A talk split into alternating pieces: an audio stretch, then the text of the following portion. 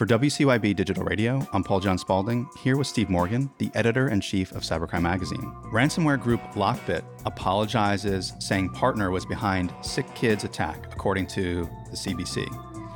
Steve, a ransomware group apologizing? That seems a bit strange, but maybe you could break down this article for us and tell us a little bit about your thoughts. Well, to be honest with you, Paul, I wish the article wasn't out there.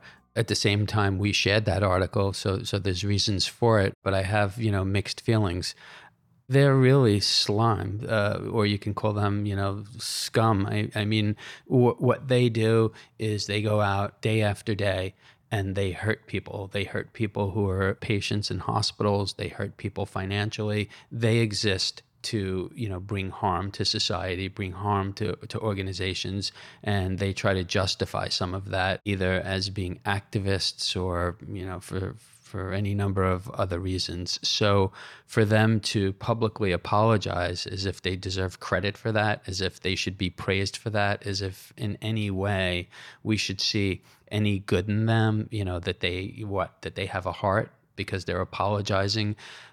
Ransomware attacks on healthcare institutions have been rampant in our country and globally and there's a lot of outfall that maybe these ransomware actors weren't deliberate in but you know there have been stories about people who have died or almost died because they couldn't get treatment at a hospital they were brought to because a ransomware attack affected equipment. I remember the first story a woman died in stuttgart germany who wasn't able to get treatment and, and then well she died en route to another hospital um, I remember there was a woman who delivered a baby, and the umbilical cord got wrapped around the baby's neck, and there was an equipment malfunction, and it had to do with a ransomware attack. And, you know, the, the list goes on, and everything doesn't have to be that catastrophic, but it's just causing a lot of harm. So, you know, what, what's the point here? They said, We're sorry. Sick Kids is a hospital in Canada. I believe it's in, in the Toronto area.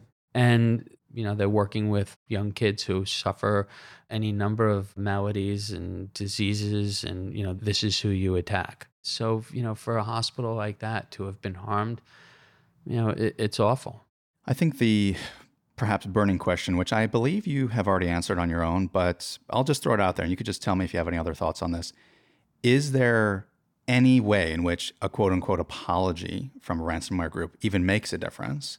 And also to build on that, is there such a thing as an ethical ransomware group? I mean, it seems like they're opposites. As me, I'm not in cyber, but Steve, I just want to hear your thoughts. Look, I believe in second chances. I absolutely believe in, you know, people rehabilitating and turning their lives around. Of course, it depends upon, you know, what the crime is. But this is not a situation where they're coming forward and apologizing and saying they're shutting the ransomware group down, they're not going to do this again, revealing who they are, being willing to pay a price, you know, wanting to somehow transition to the other side. And there are so many, you know, accountings of people who have gone from being black hat hackers to white hat hackers. That's not what's happening here.